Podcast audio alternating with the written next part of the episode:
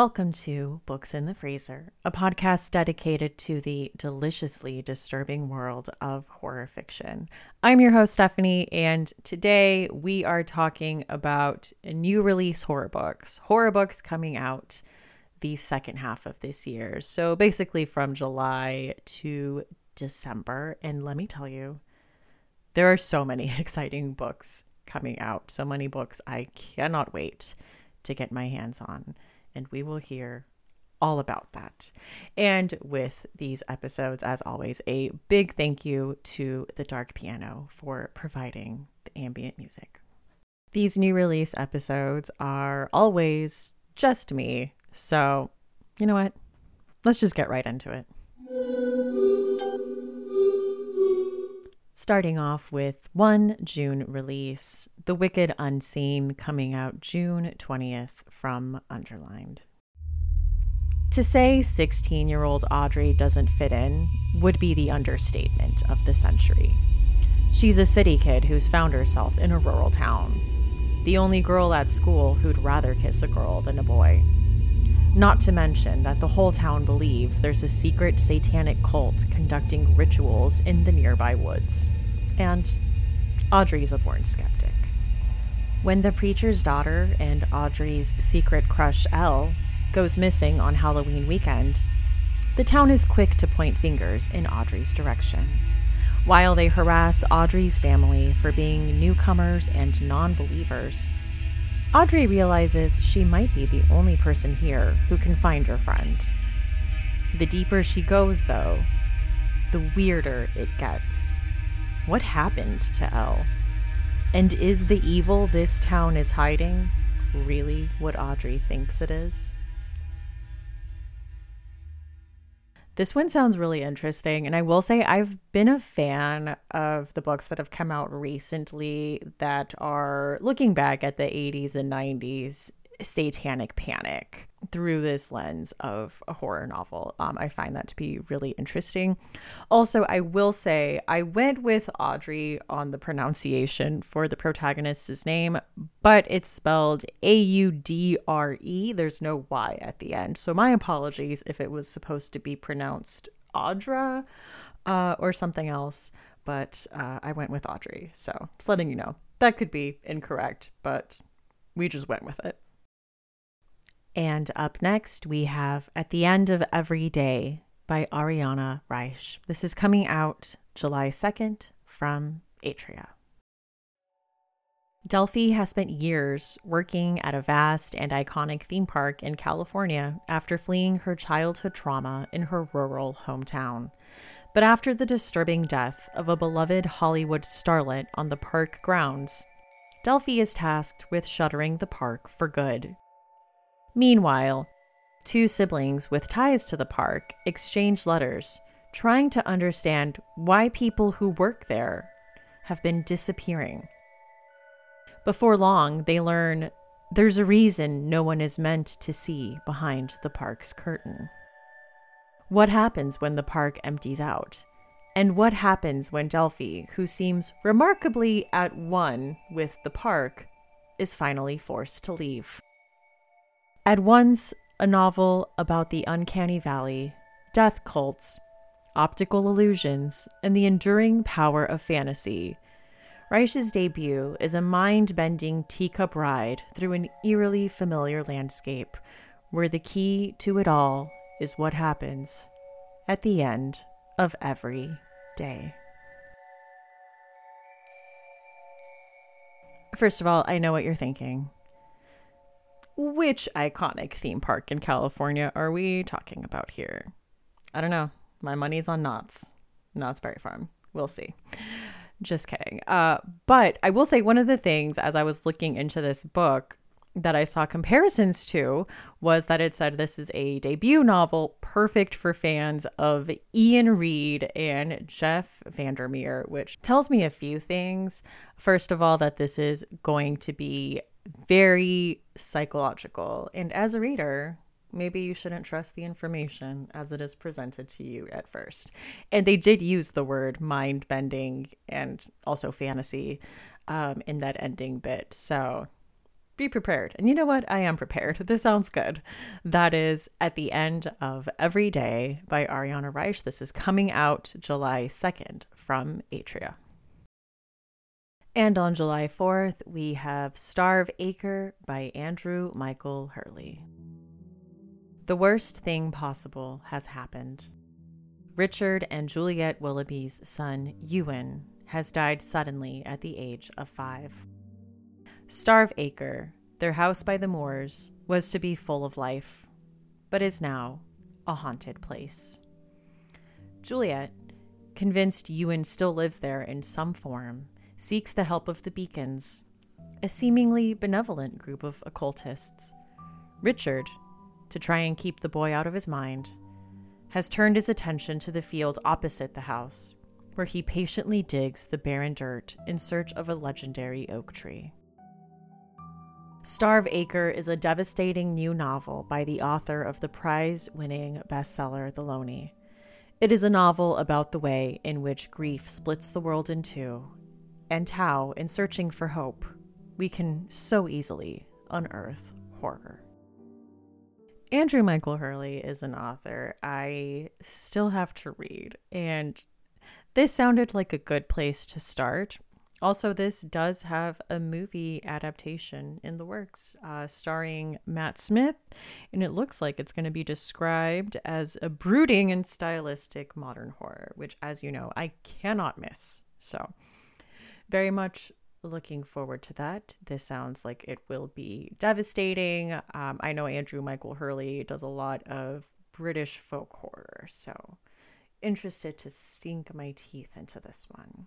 So that is Starve Acre coming out July 4th from Penguin. Next up, we have Burn the Negative by Josh Winning.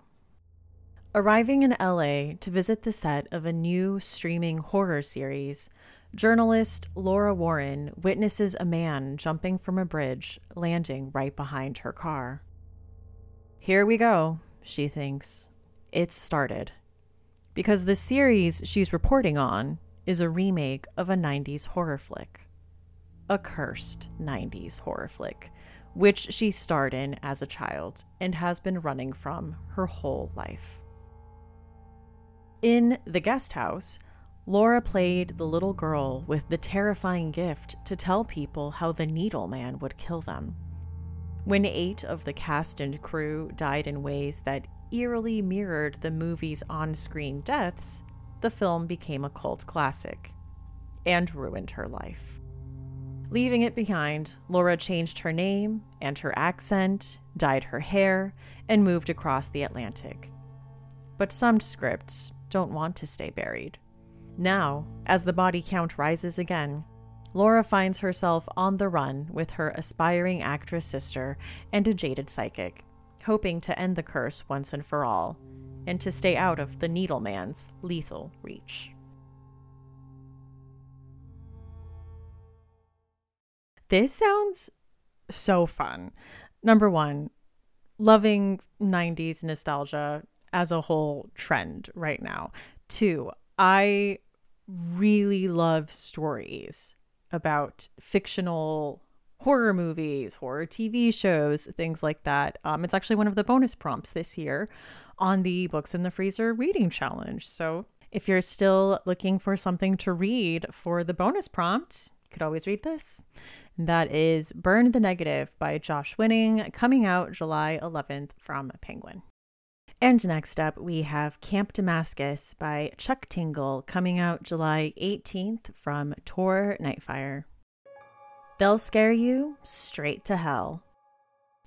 Welcome to Neverton, Montana, home to a God fearing community with a heart of gold. Nestled high up in the mountains is Camp Damascus, the self proclaimed most effective gay conversion camp in the country. Here, a life free from sin awaits. But the secret behind this success is anything but holy. Okay, there's a few reasons why I am very excited to read this. I mean, first of all, yes, the premise itself, horror at a gay conversion camp, seems fascinating. Two, you may be wondering why the name Chuck Tingle sounds familiar. I know I was, and I'm here to tell you. The reason is because he's a very prolific erotica author uh, whose titles I see all over my Twitter feed because they are hilarious. Um, you know, titles like Space Raptor Butt Invasion, Bisexual Vampire Unicorns Teach Me the Importance of the Vampire Cough, and of course, Seduced by Dr. Bigfoot, Attorney at Large. So, needless to say, I am very curious for this very different direction, and this is being advertised as a very searing and earnest horror debut um, about the demons the queer community faces. So, just excited for this on many levels. That is Camp Damascus by Chuck Tingle. Next up, we have Silver Nitrate by Silvia Moreno Garcia. This will be coming out July 18th from Del Rey. Montserrat has always been overlooked. She's a talented sound editor, but she's left out of the boys' club running the film industry in 90s Mexico City. And she's all but invisible to her best friend, Tristan, a charming, if faded, soap opera star. Though, she's been in love with him since childhood. When Tristan discovers his new neighbor is the cult horror director Abel Urueta, and the legendary auteur claims he can change their lives. Even if his tale of a Nazi occultist imbuing magic into a highly volatile silver nitrate stock sounds like sheer fantasy. The magic film was never finished, which is why Urueta swears his career vanished overnight. He's cursed.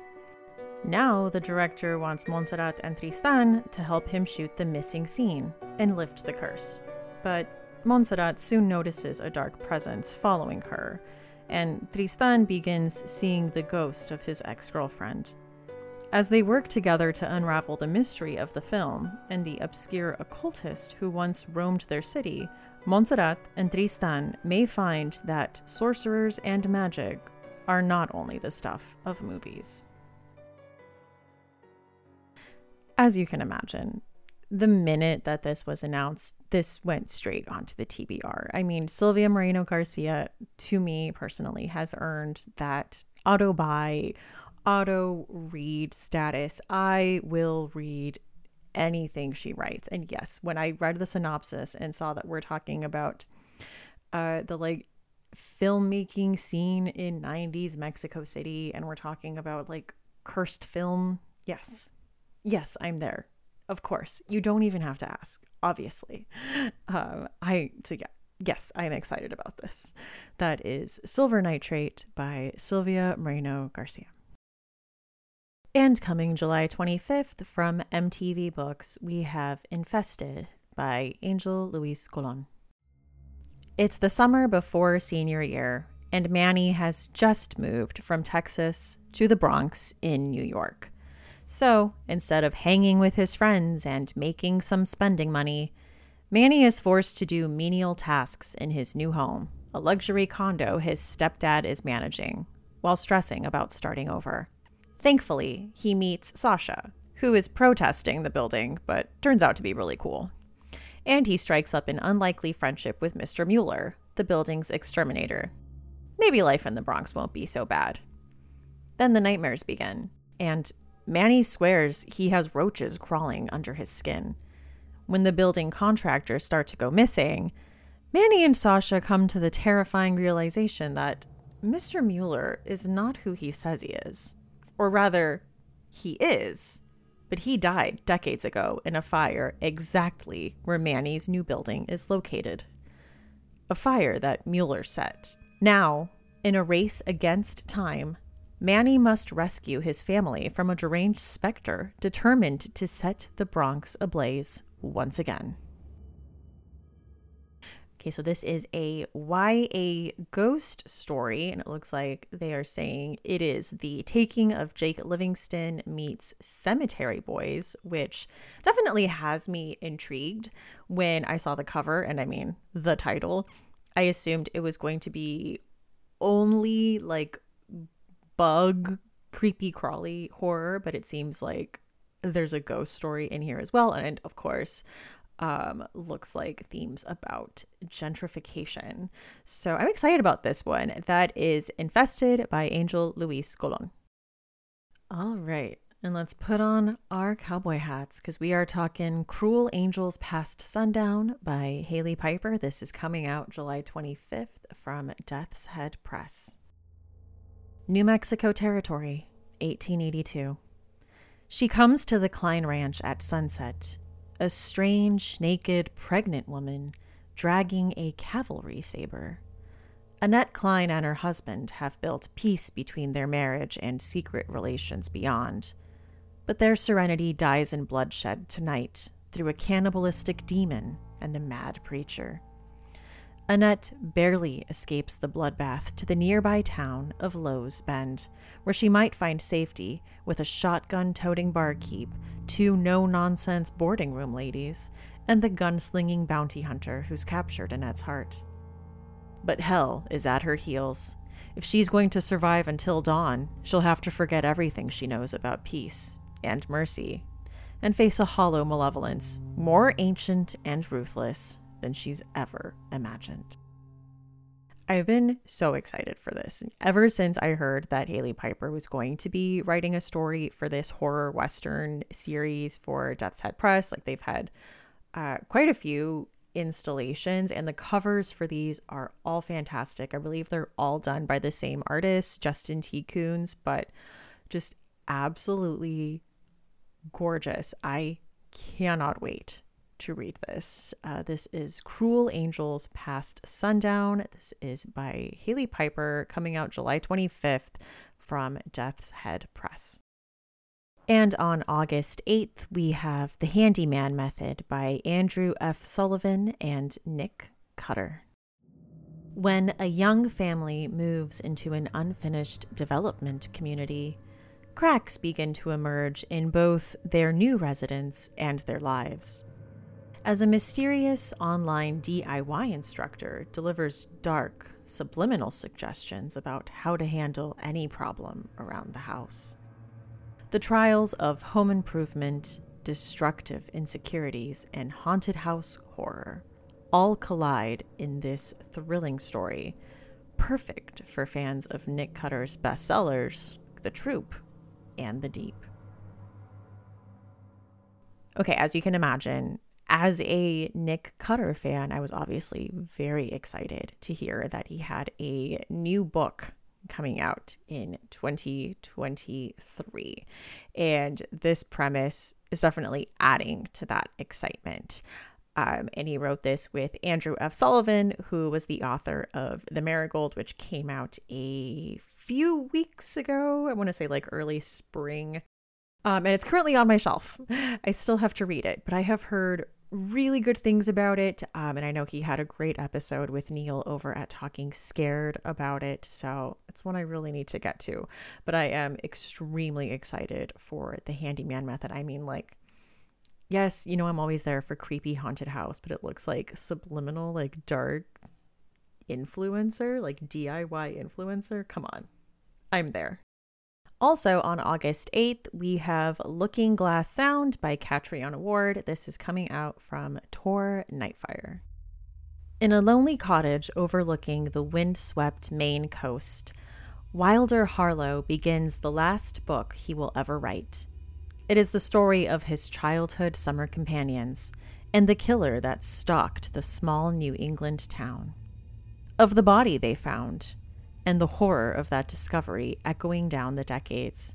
And of Sky, Wilder's one time best friend, who stole his unfinished memoir and turned it into the lurid, best selling novel Looking Glass Sound. But as Wilder writes, the lines between memory and fiction blur. He fears he's losing grip on reality when he finds notes hidden around the cottage, written in Sky's signature green ink. Okay, there's a lot here, and a lot that's pretty interesting. it, it seems like it's going to be extremely twisty. And with Catriona Ward as an author, that's kind of what I've come to expect. She does it very well, though. Like, I feel like she does a great job of withholding the right amount of information and leading you to believe a certain thing as a reader. So I'm always kind of excited to be taken on that journey from someone who knows how to do that who knows how to misdirect how to give you like just enough information so like you think you know what's going on I also really like stories that delve into the issues between like memory fading, um, I guess like the malleability of memory. I don't know if that's really what this is going to go into. It seems like it. That's my guess right now. Yeah, a lot here. Very excited about that. So that is Looking Glass Sound from Catriona Ward. Coming out August 8th from Del Rey, we have Mr. Magic by Kiersten White. Who is Mr. Magic?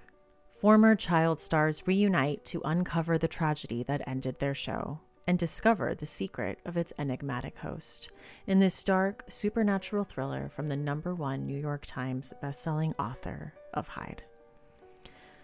30 years after a tragic accident shut down production of the classic children's program Mr. Magic, five surviving cast members have done their best to move on but just as generations of cultishly devoted fans still cling to the lessons they learned from the show, the cast, known as the Circle of Friends, have spent their lives searching for the happiness they felt while they were on it the friendship, the feeling of belonging, and the protection of Mr. Magic.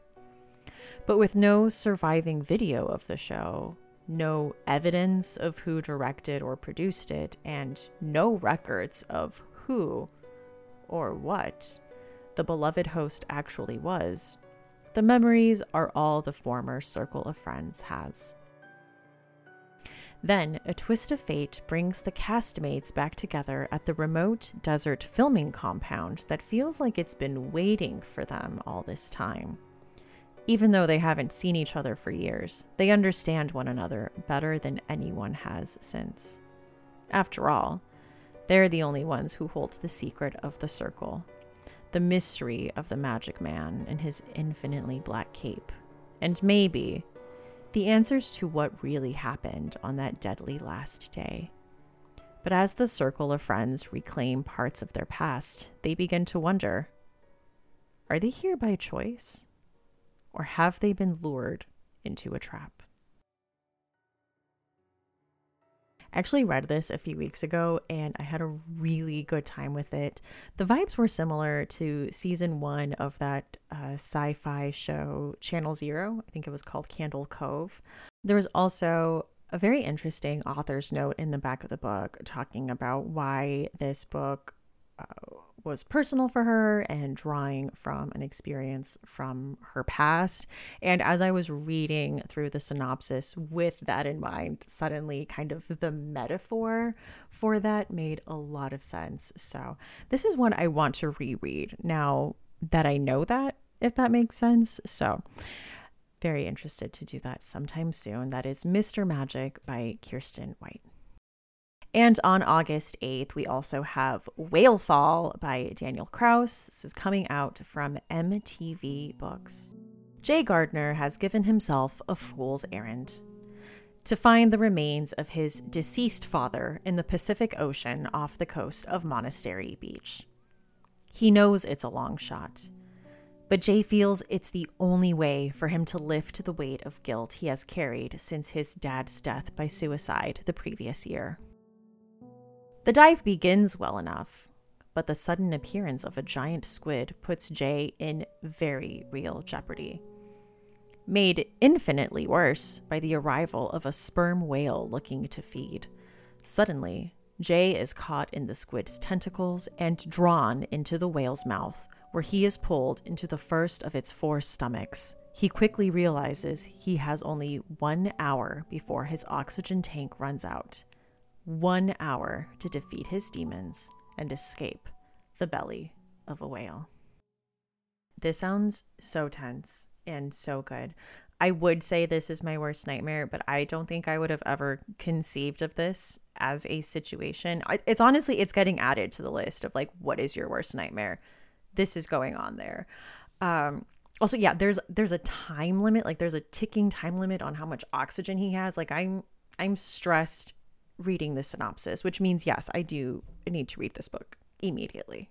That is Whalefall by Daniel Kraus, coming out August 8th from MTV Books.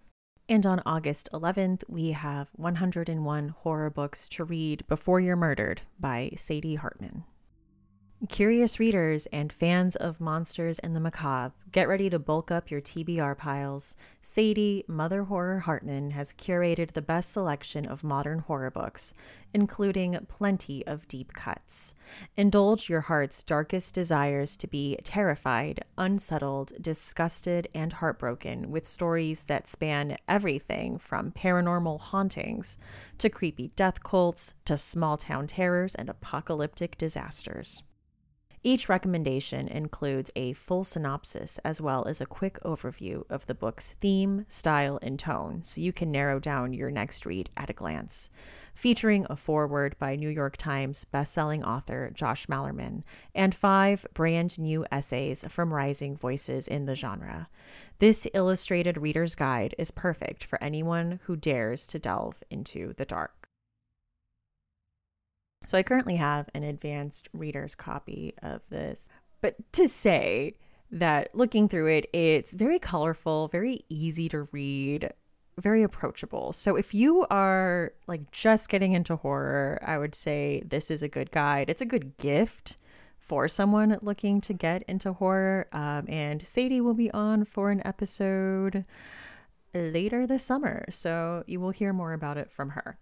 This is 101 horror books to read before you're murdered, coming out August 11th. On August 15th, we have Fever House by Keith Rosson. When legbreaker Hutch Holtz rolls up to a rundown apartment complex in Portland, Oregon to collect overdue drug money, a severed hand is the last thing he expects to find stashed in the client's refrigerator. Hutch quickly realizes that the hand induces uncontrollable madness. Anyone in its proximity is overcome with a boundless compulsion for violence. Within hours, catastrophic forces are set in motion. Dark op government agents who have been desperately hunting for the hand are on Hutch's trail. More of the city's residents fall under its brutal influence, and suddenly, all of Portland stands at the precipice of disaster. But it's all the same for Catherine Moriarty, a singer whose sudden fame and precipitous downfall were followed by the mysterious death of her estranged husband, suicide, allegedly. Her trauma has made her agoraphobic, shackled within the confines of her apartment. Her son Nick has moved home to take care of her, quietly making his living working for Hutch's boss. When Hutch calls Nick in distress, looking for someone else to take the hand, Catherine and Nick are plunged into a global struggle that will decimate the walls of the carefully arranged life they've built. Mother and son must evade both crazed, bloodthirsty masses and deceitful government agents while exercising family secrets that have arisen from the dead. Secrets they soon discover might hold the very key to humanity's survival. I know I've said this a few times this episode, but that's a lot. I mean, there's a lot going on there. But it seems like a good time. It seems fun. Very interested in reading that just because it seems bananas, to say the least. That is Fever House by Keith Rosson. That'll be coming out August 15th from Random House. And on August 15th from First Second, we have A Guest in the House by Emily Carroll. After many lonely years, Abby's just gotten married.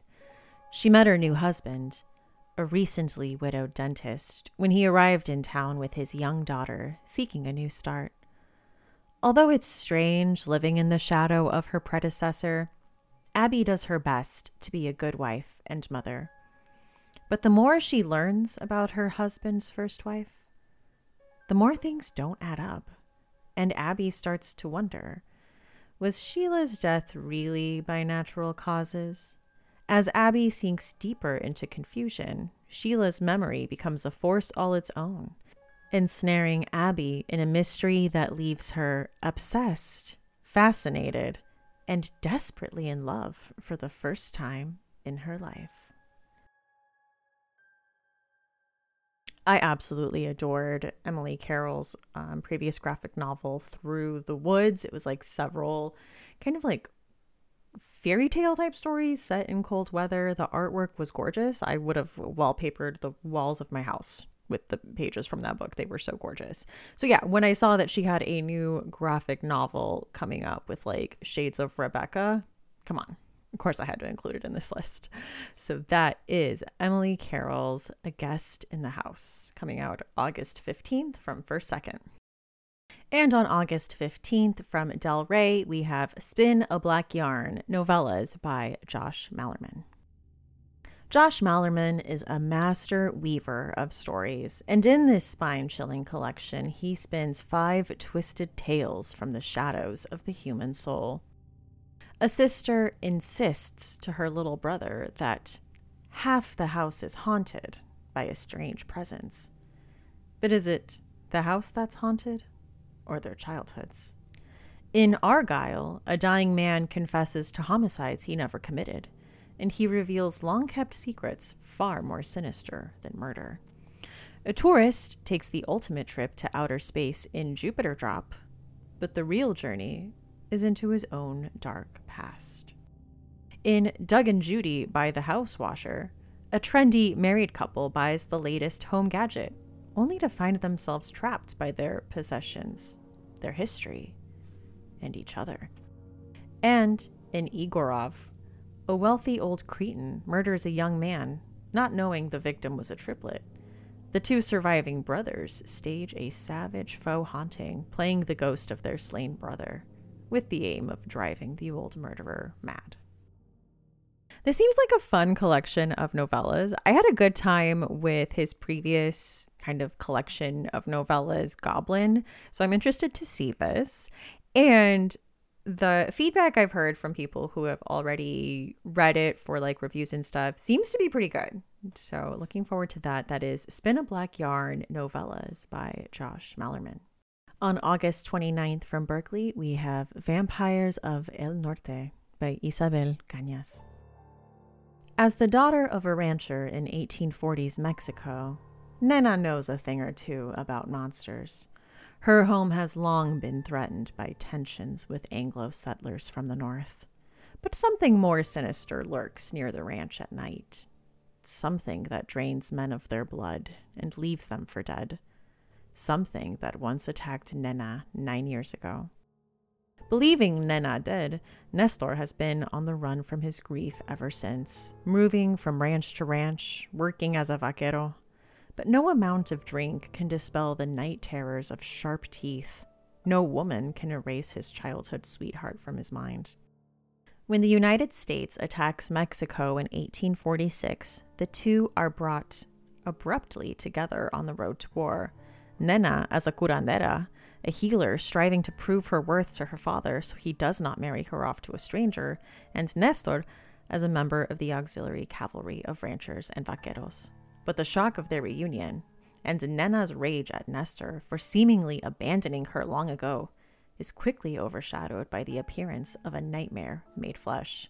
And unless Nena and Nestor work together to save their past and face the future together, neither will survive to see the dawn. I am of the belief that the world could always use another vampire novel. There will never be enough. I love me some vampires. And when I learned that Isabel Cañas was following up her success with the Hacienda with a novel about 19th century vaqueros in Mexico squaring up against vampires, and of course there's a love story, I don't think you could understand how prepared I was for this story. So, yes, deeply excited about this. That is Vampires of El Norte by Isabel Cañas. On September 5th, from Tor Nightfire, we have Schrader's Chord by Scott Leeds. I told you they were real. After his estranged father's mysterious death, Charlie Remick returns to Seattle to help with the funeral. There, he discovers his father left him two parting gifts the keys to the family record store and a strange black case containing four ancient records that, according to legend, can open a gate to the land of the dead. When Charlie, his sister, and their two friends play the records, they unwittingly open a floodgate of unspeakable horror. As the darkness descends, they are stalked by a relentless, malevolent force and see the dead everywhere they turn. With time running out, the only person who can help them is Charlie's resurrected father, who knows firsthand the awesome power the records have unleashed. But can they close the gate and silence Schrader's Chord before it's too late?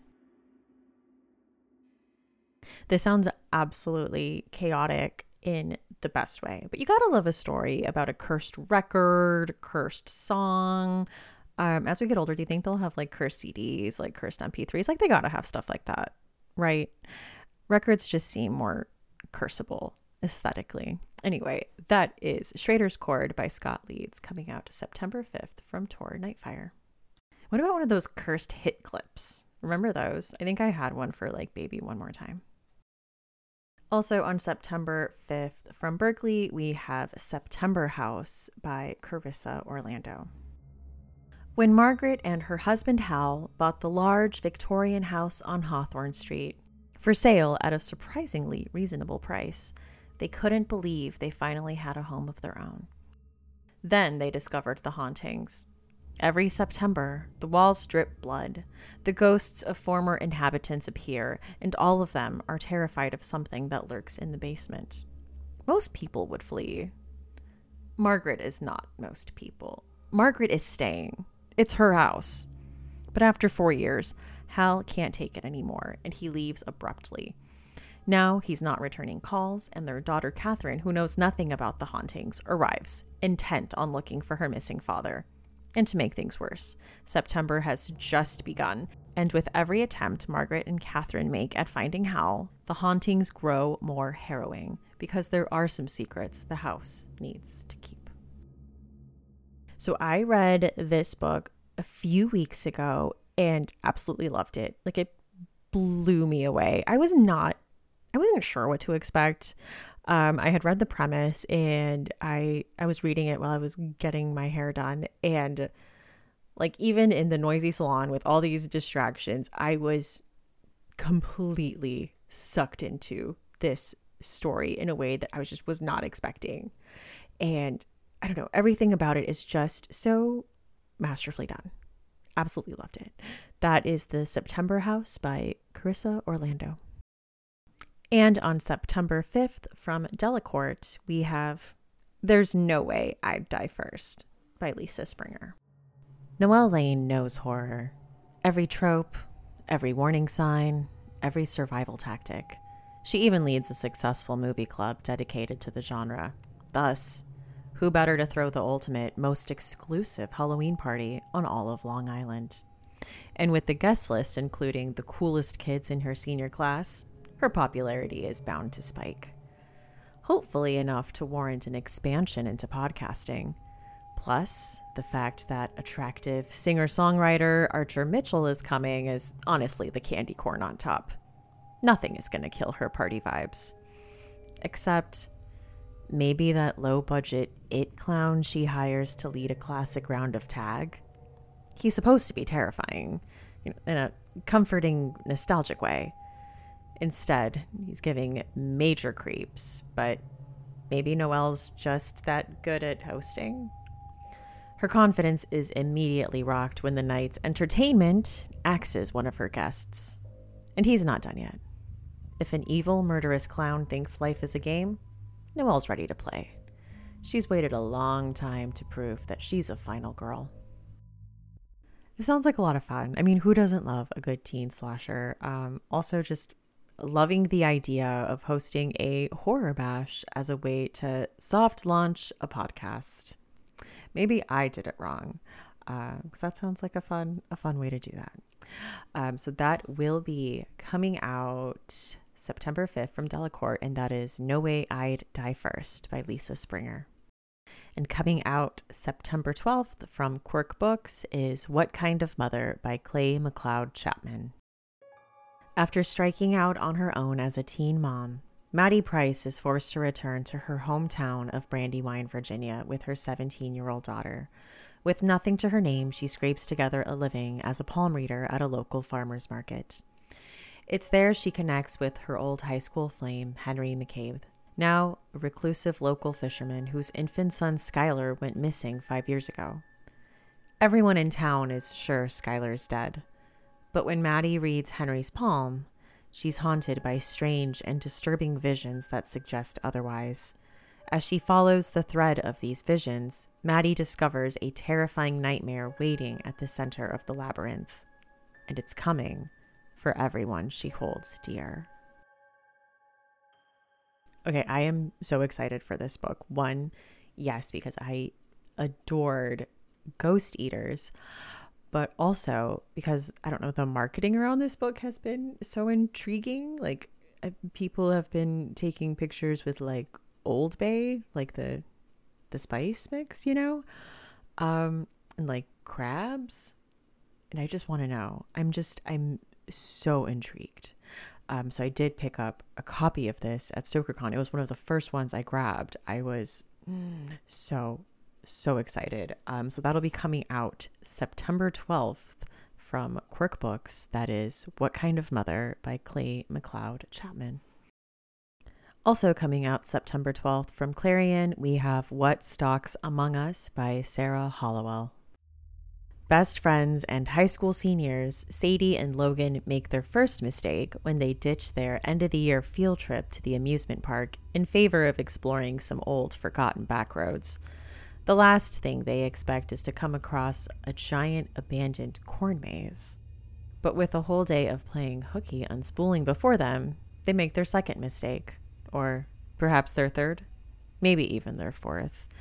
Because Sadie and Logan have definitely entered this maze before, and again before that. And when they stumble on the corpses in the maze, identical to them in every way, if you can ignore the stab and gunshot wounds.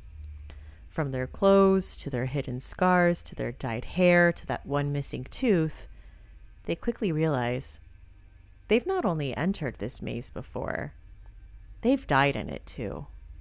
A lot. And no matter what they try, they can't figure out what or who is hunting them. Okay, this premise this premise sounds amazing. Um, it's reminding me of that Twilight Zone episode that I'm going to be mad at myself because I can't think of what it's called right now, but I think it was one of um, Rachel Harrison's picks when we did our, our Twilight Zone read alikes episode. Um, also, it's giving me kind of uh, are we getting maybe time loop horror? Which was another thing i talked about that i said i, I wanted. I wanted like time loop horror and i realized it's not technically a time loop because their bodies are there so they're not technically like doing it over and over again if they're finding their own corpses. Anyway i'm not getting caught up in the nitty gritty of it. I am just so excited about this premise so you know i'm going to be checking it out. That is What Stalks Among Us by Sarah Hollowell, coming out September 12th from Clarion. And also coming out September 12th, big day from Berkley, is Black Sheep by Rachel Harrison. Nobody has a normal family, but Vesper Wright's is truly something else. Vesper left home at 18 and never looked back, mostly because she was told that leaving the staunchly religious community she grew up in meant she couldn't return. But then an envelope arrives on her doorstep. Inside is an invitation to the wedding of Vesper's beloved cousin Rosie. It's to be hosted at the family farm. Have they made an exception to the rule? It wouldn't be the first time Vesper's been given special treatment. Is the invite a sweet gesture, an olive branch, a trap? Doesn't matter. Something inside her insists she go to the wedding even if it means returning to the toxic environment she escaped. even if it means reuniting with her mother, Constance, a former horror film star and forever ice queen. When Vesper's homecoming exhumes a terrifying secret, she's forced to reckon with her family's beliefs and her own crisis of faith in this deliciously sinister novel that explores the way family ties can bind us as we struggle to find our place in this world. I mean, it's no secret that I love Rachel Harrison. I love her books. You guys need to read this. Um, and I will say the synopsis is like giving very little away. And I just think this is one you're going to want to get to sooner rather than later. I just think when people review, they're probably going to say more than they should about the story. And it won't like ruin it if you know more going in. But I think the ideal, the best reading experience is to just go in as blind as possible, to just go in basically with what the synopsis is saying.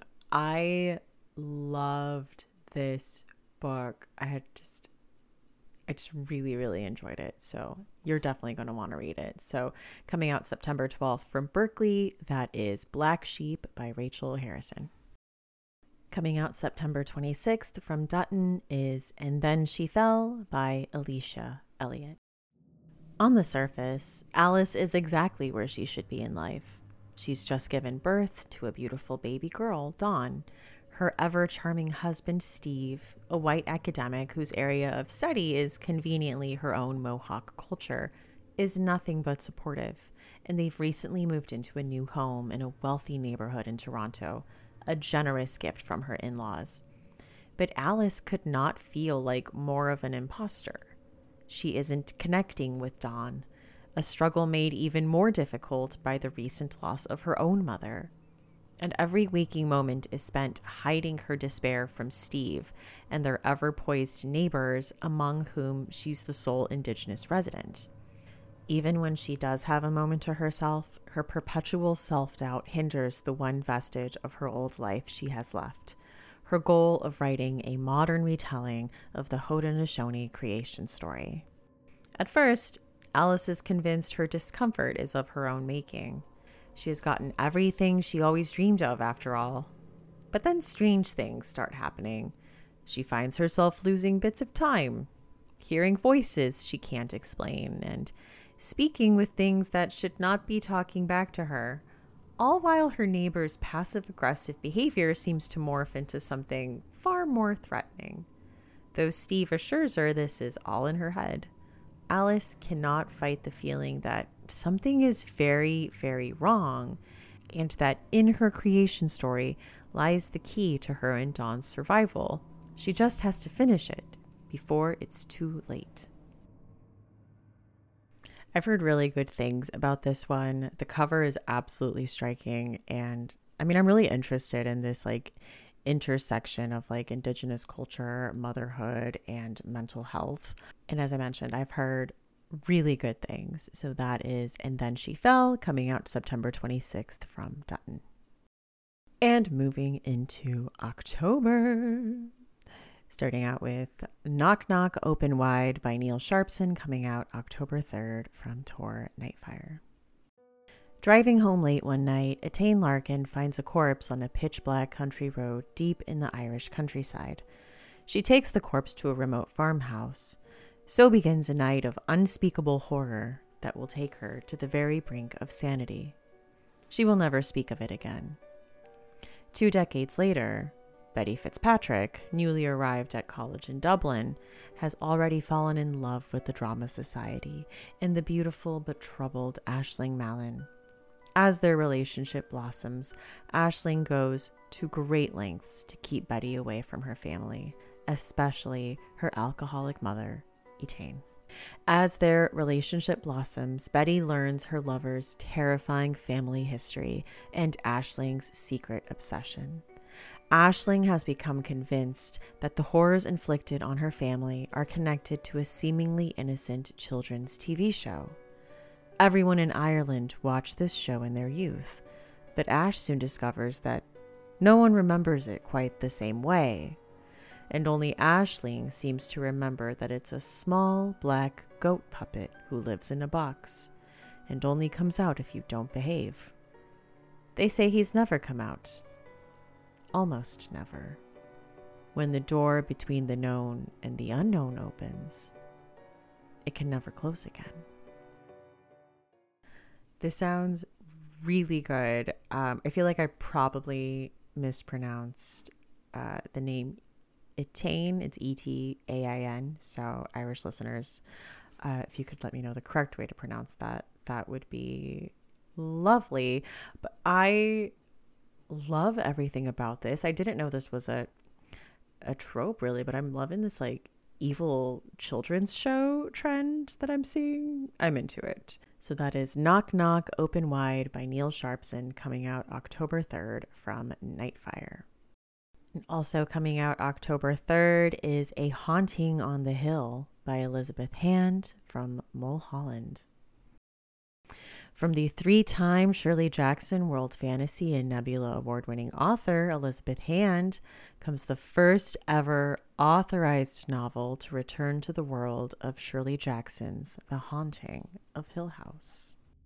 Holly Sherwin has been a struggling playwright for years, but now, after receiving a grant to develop her play, The Witch of Edmonton, she may finally be close to her big break.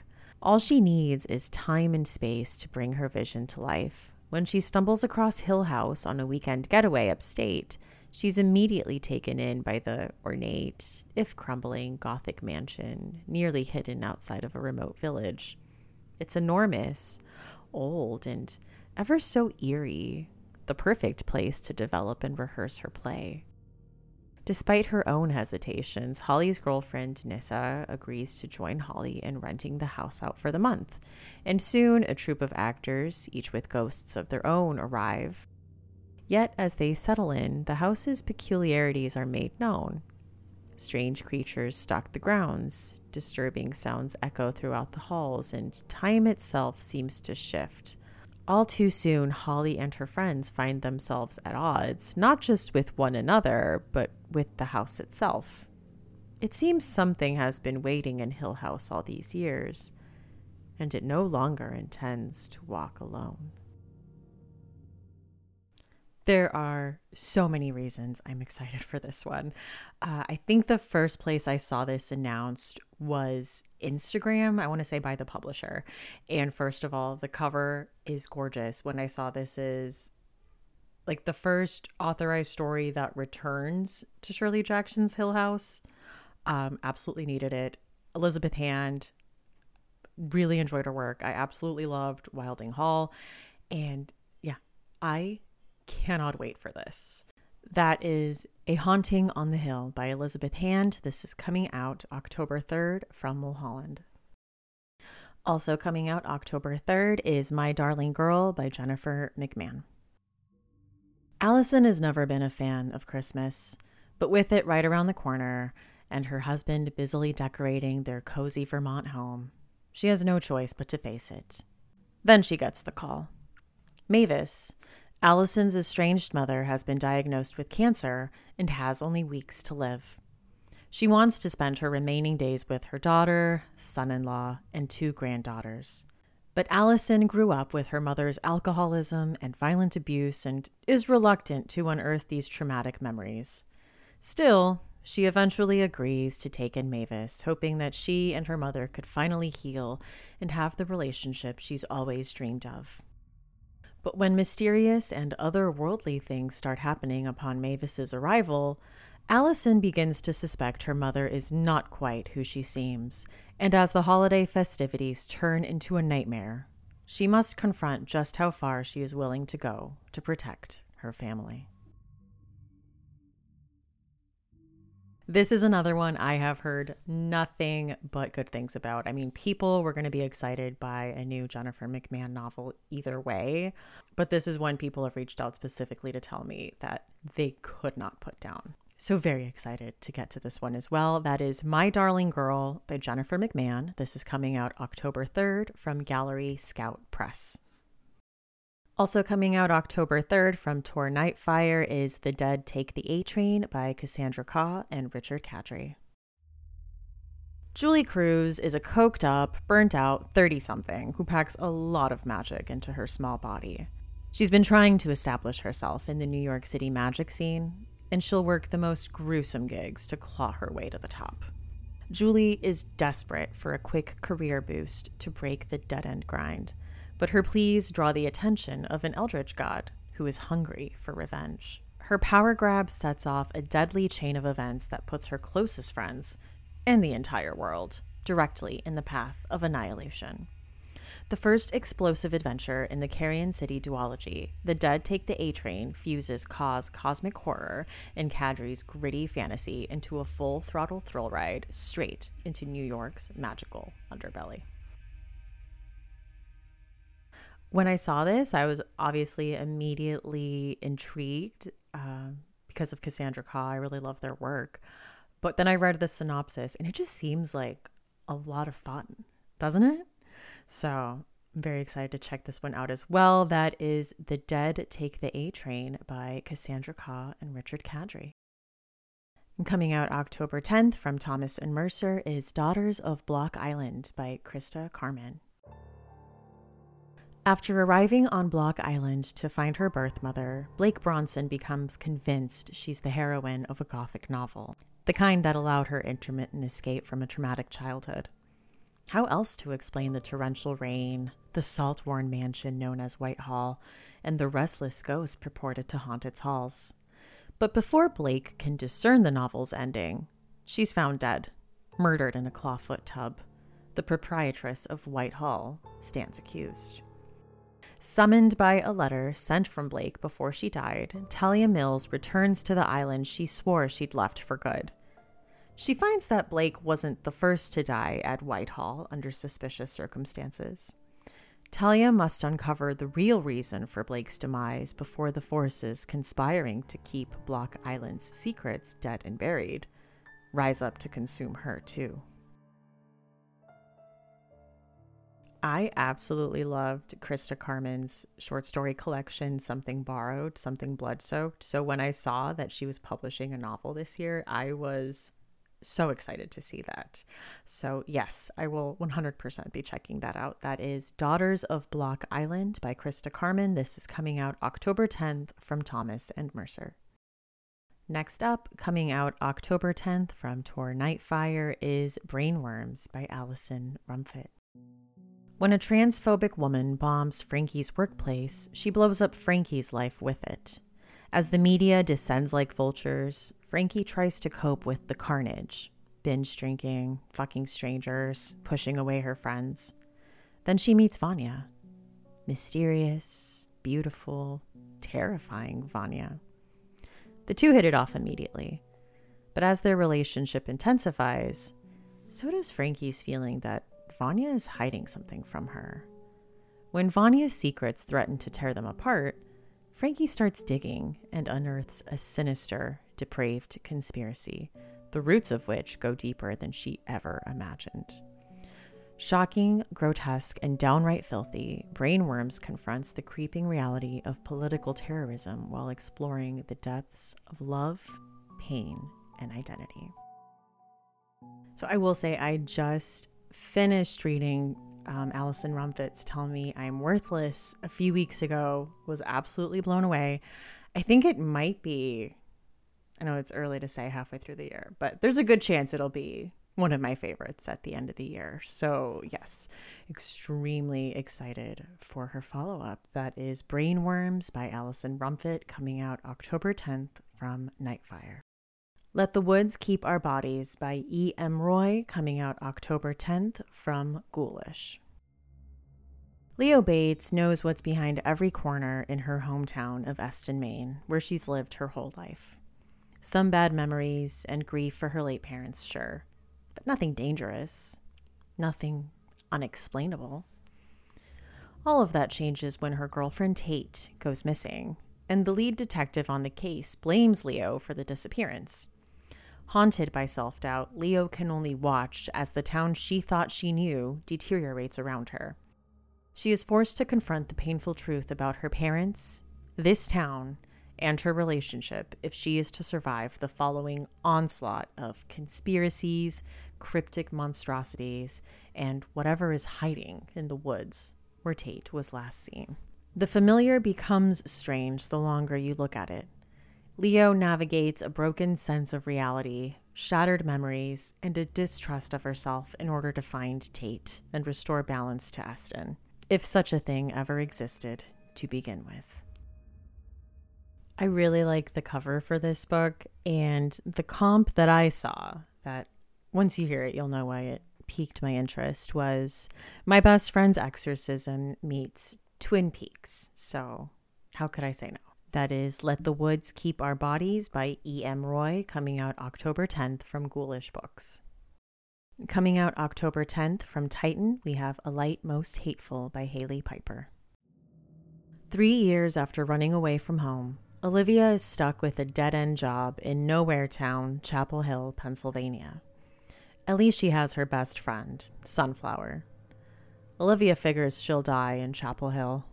If not from boredom, then the summer night storm which crashes into town with a mind bending monster in tow.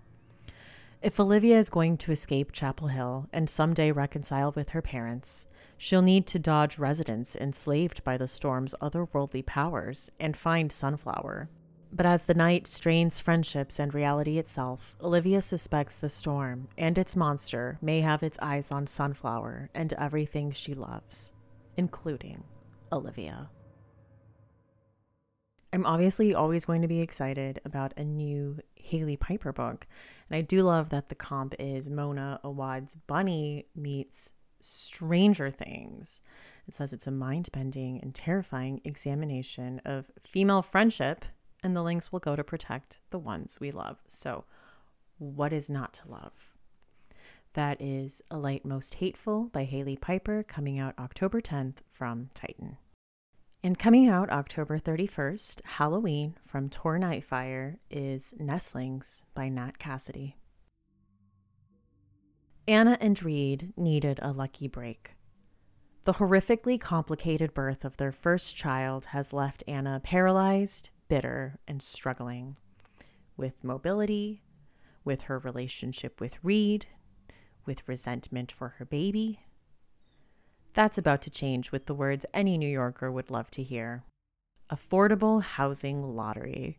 They've won an apartment in the Deptford, one of Manhattan's most revered buildings, with beautiful vistas of Central Park and stunning architecture. Reed dismisses disturbing events and Anna's deep unease and paranoia as the price of living in New York. People are odd. But he can't explain the needle like bite marks on the baby. So I did read this one, and let me tell you, it is so good. It's definitely one you're going to want to pick up. Um, his debut novel, Mary An Awakening of Terror, was one of my favorites last year. And this, as a follow up, just absolutely did not disappoint.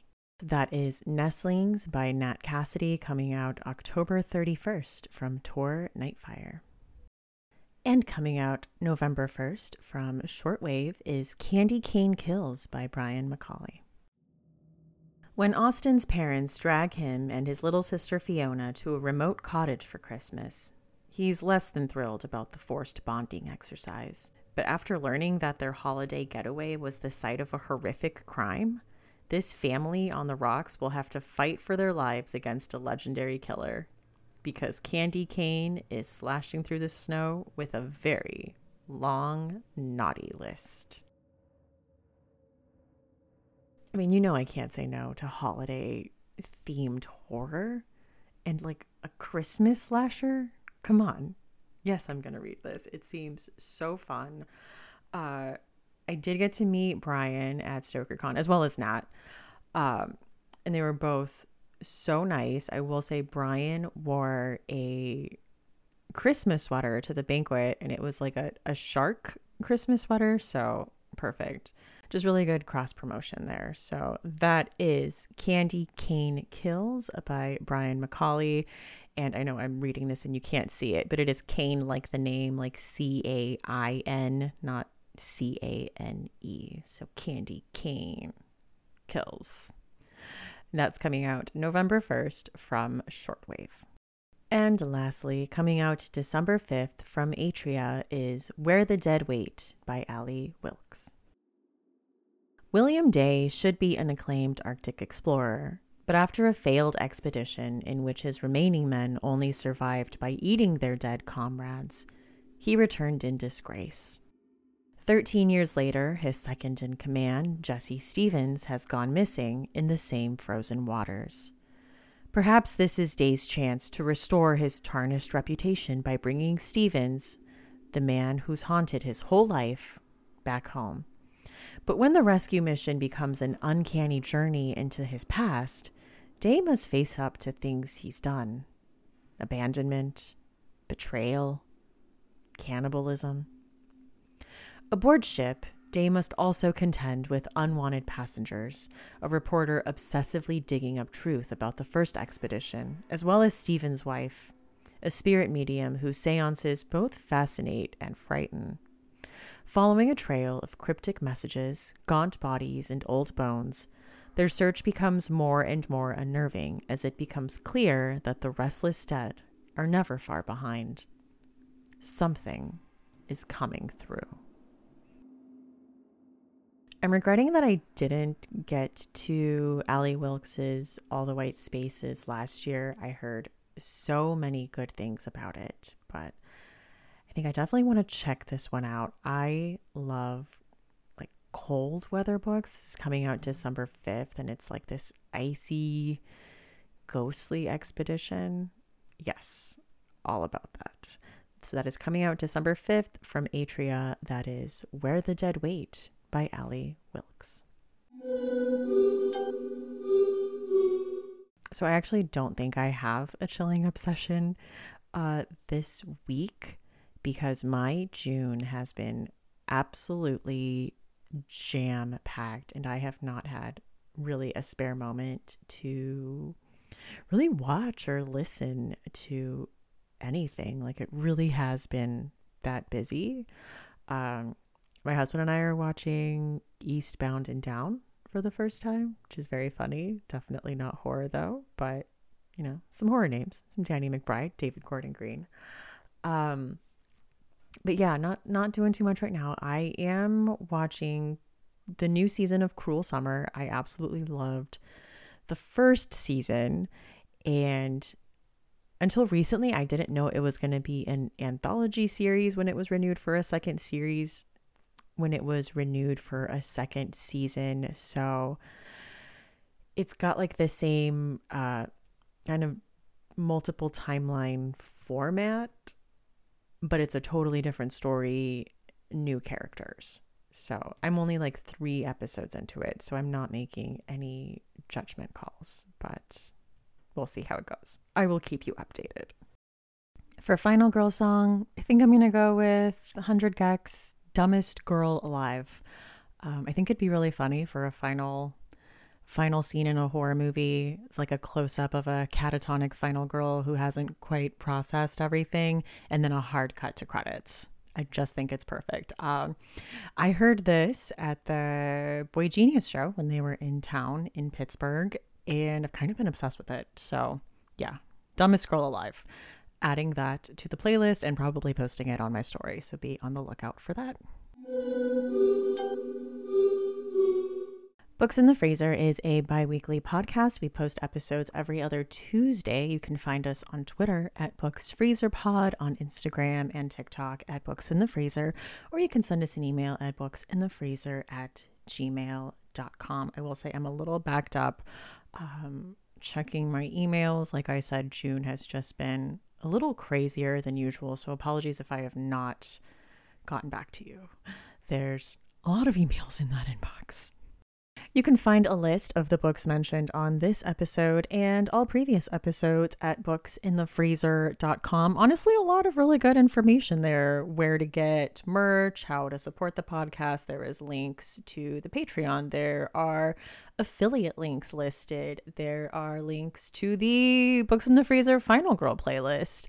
Um, so, yeah, all around good resource. Go to booksinthefreezer.com for all of that that should be in the listing in like the podcast episode description should have a link that just takes you right to that. I'm Stephanie. You can find me on Twitter at lady underscore Gagnon. That's L A D Y underscore G A G N O N, or on Instagram at that's what she read, and that's that's with two A's. So thank you, and see you next time on Books in the Freezer.